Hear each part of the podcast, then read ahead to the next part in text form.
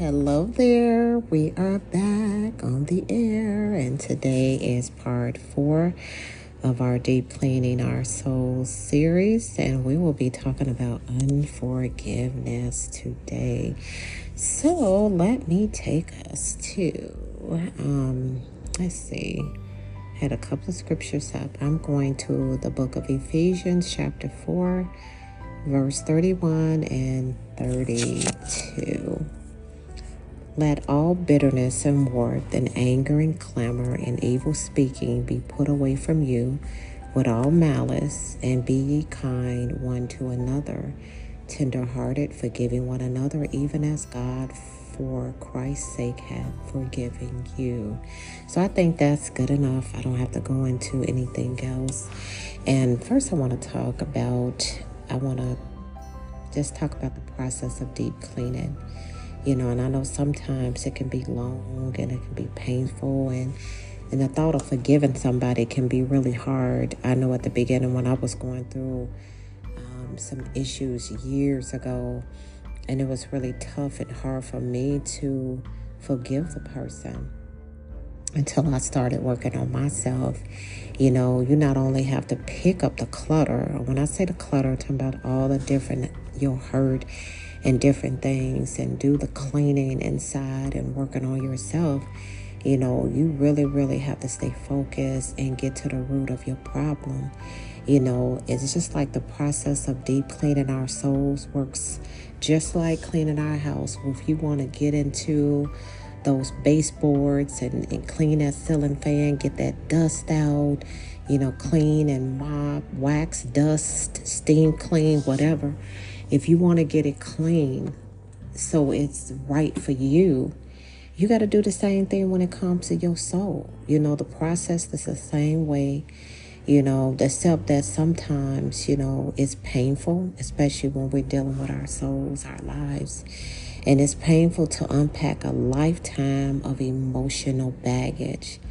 But if we just keep going, we will find that healing that we need. So somebody out there need to hear this. I don't care what it is that somebody has done to you or that you feel in your heart that maybe I should not have allowed it. Honey, let it go.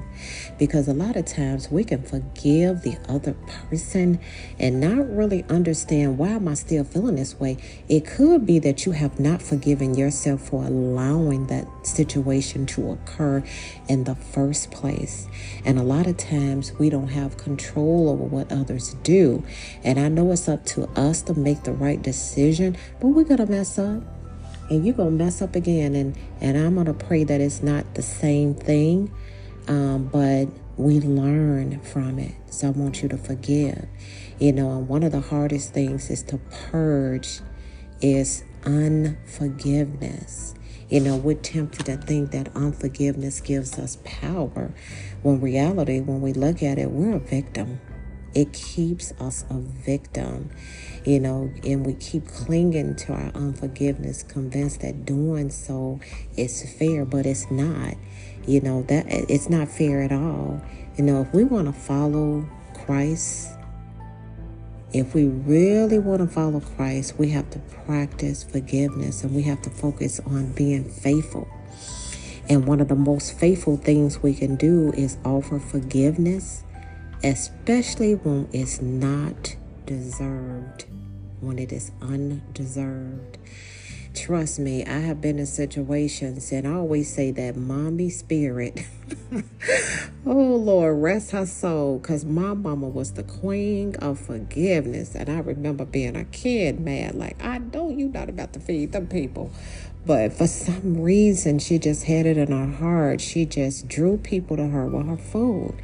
And I don't care what they've done. She was just so nice and kind hearted, always bringing people in and doing things. And, you know, God expects for us to forgive. So I want to go over a few scriptures that describes forgiveness and these two different package, uh, passages. And this is Ephesians 4 31 through 32. And I pretty much I think I read that earlier um, with those scriptures, you know, and um, let me go back to um, that scripture for a minute. And I want you guys to understand the importance of this. The book of Ephesians 4 31 to 32. Let all bitterness and wrath and anger and clamor and evil speaking be put away from you with all malice. And be ye kind one to another, tenderhearted, forgiving one another, even as God, for Christ's sake, have forgiven you. And so I don't care what the person has done, and you're bitter, you're angry, you're mad, but God wants us to forgive them, and we got to to we've got to deep clean our bitterness, our rage, our anger, and replace it with compassion, kindness, and humility. And why? Because our Father God expects nothing less than that. And think about it because we've been forgiven also ourselves. You know, it's not easy to forgive, but when we follow Christ, the same spirit that raised Christ from the dead should be living inside of us. And the spirit is strong enough to help us to forgive those who have hurt us, even in the most erroneous ways. I'm telling you right now, um, it's some people, I probably said the wrong word, but you know what I mean. And it's just a bad way.